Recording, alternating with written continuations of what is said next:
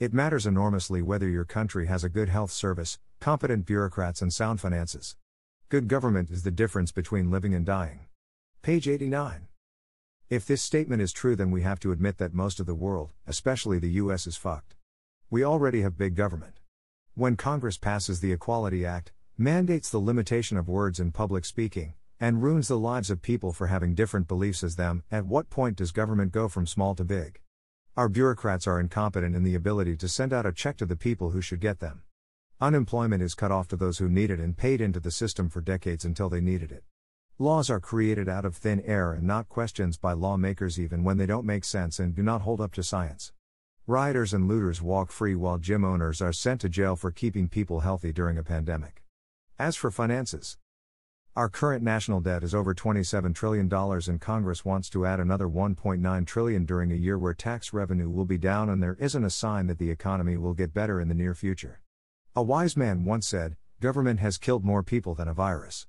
If I had to choose between making my own choices to live a happy and healthy life during a pandemic or letting the government do it for me, I would choose my own judgment over a bunch of office trolls any day. The government's inability to manage healthcare for decades now isn't going to drastically change overnight. Firing the deep state and replacing our elected officials with competent people isn't going to happen. As for finances, if the government was run as well as the officials' own bank accounts, we would be the wealthiest country in the world. However, these old crow foot wearing, leather skinned, bags of bloated pig fat are too busy stealing from the rest of us to run the damn country in a positive way. COVID 19 will not solve this, and Schwab needs to share whatever he was smoking with the rest of the world to think that it is even a possibility.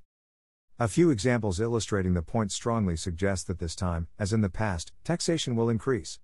As in the past, the social rationale and political justification underlying the increases will be based upon the narrative of countries at war. Page 90. America is broke. We hold several IOUs, and at any point, one of the countries we owe will call on our debt, and we will have nothing to offer. If the government tries to say we are at war, the justification will not hold and people will resist. To say we are at war with a virus that has a 99.9% survival rate is ridiculous. It's like saying Canada is a threat and we need to start fighting back for their poor choice in music exported to the States. 99.9% of people who listen to Canadian pop stars don't usually kill themselves, but listen to Nickelback or Alanis Morissette too many times and you might want to put a bullet in your head. Does this mean we should go to war, tax the public, and make everyone's life a living hell to save the 1% of people who make poor choices. No thanks, plus, we know that the money they take from us will not go towards the efforts they say they are. It will go to black farmers because the bank account of a poor black farmer is different from the bank account of a poor white farmer. Or maybe the money goes toward critical race theory therapy programs. Or gender studies in a country like Pakistan where most of the population is Muslim and gender is pretty well defined by their religion. The point is that the government can come up with all kinds of excuses to tax the hell out of people. A war on COVID 19 won't fly, and I doubt most people would pay a drastic increase when they don't have to. They should also ensure that partnerships with business involves government funds are driven by public interest, not profit. Page 92. When government offers to pay a certain amount of money for a product, it is in the company's best interest to make the product for the lowest possible price to profit the most they can from the deal. We have all heard the stories about the Army paying $50 for a hammer and $120 for a toilet seat.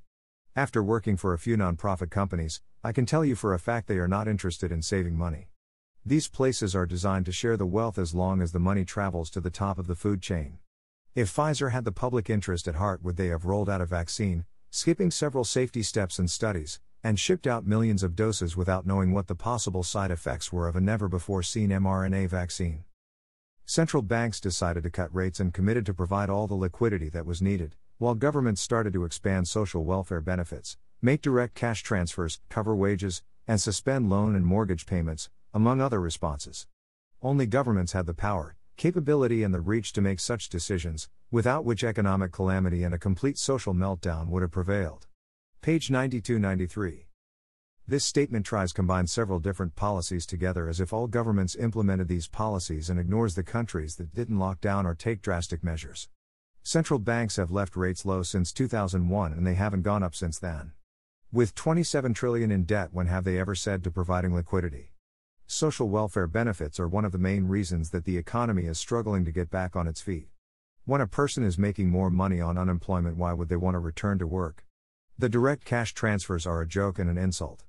If $1,200 is going to change your life, COVID 19 is not your problem, you are your own problem and you need some fixing before worrying about a virus. Several countries dealt with loans and mortgage payments in a different way. In the US, some states suspended rent payments and mortgage payment, but with the understanding that the amount owed would be paid at the end of the set time period. If people haven't been working, how are they going to pay three to six months' worth of rent at one time? Most households had less than $500 in savings before the pandemic.